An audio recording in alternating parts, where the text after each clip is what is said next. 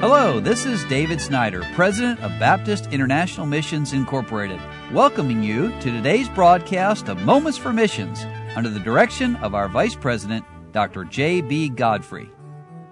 Coco Chan is sent out from Metro Baptist Church in Burnaby, British Columbia. And Coco is Chinese speaking, Hong Kong born, and sent out of Canada. But for many years she worked in Trinidad. And because of some difficulties keeping a visa and things there, she's now working on the island of Grenada. And Coco says, Greetings from Grenada. At the end of every year, I always enjoy taking some time to count God's blessings for the entire year it reminds me of the goodness of God. It deepens my love to Him, and it also gives me the strength to start another year of service. 2018, as usual, was a year overflowing with blessings of the Lord, and I chose some of the many to share with you. Back on December the 11th of last year, it marked one year of me being in Grenada.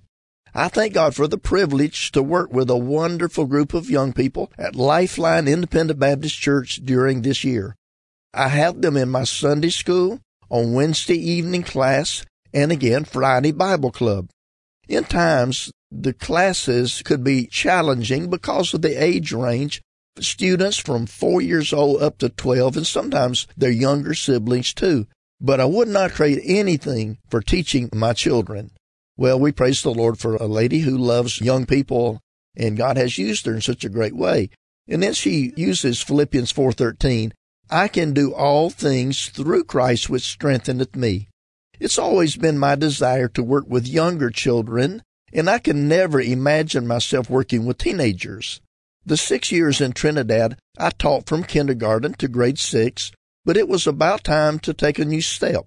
Since I came to Grenada, God has given me a couple of new experiences a Bible class at a secondary school and a juvenile center.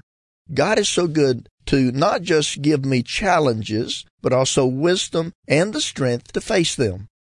The Bible class at the secondary school is during the lunch hour. The first week I had six in the class and then 16 the following week. Now the class has grown to 28 to 33 sometimes. Many of them never missed any class. It blessed my heart to see the students who are willing to come to listen to the Word of God while eating their lunch. And then at the Juvenile Center, I teach the young men and ladies in two different sections. In the young men's class, I mainly focus on the Bible lessons and have them memorize lots of Bible verses. And for the ladies, I also spend some time to share with them how to live a pure life according to the Bible and to prepare themselves for the future.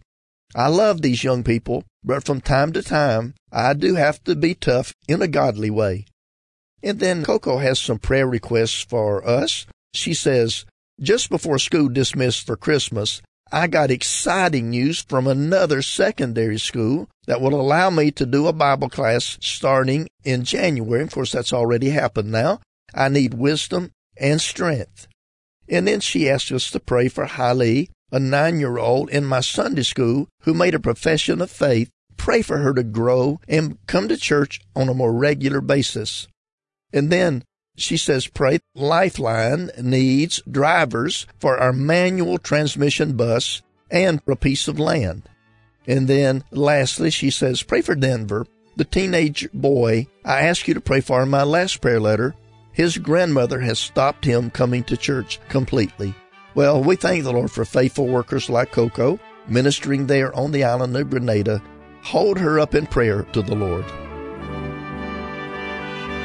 You've been listening to Moments for Missions. For further information, please write to BIMI, P.O. Box 9, Harrison, Tennessee 37341, or call us at 423 344 5050. Or you can visit us online at www.bimi.org.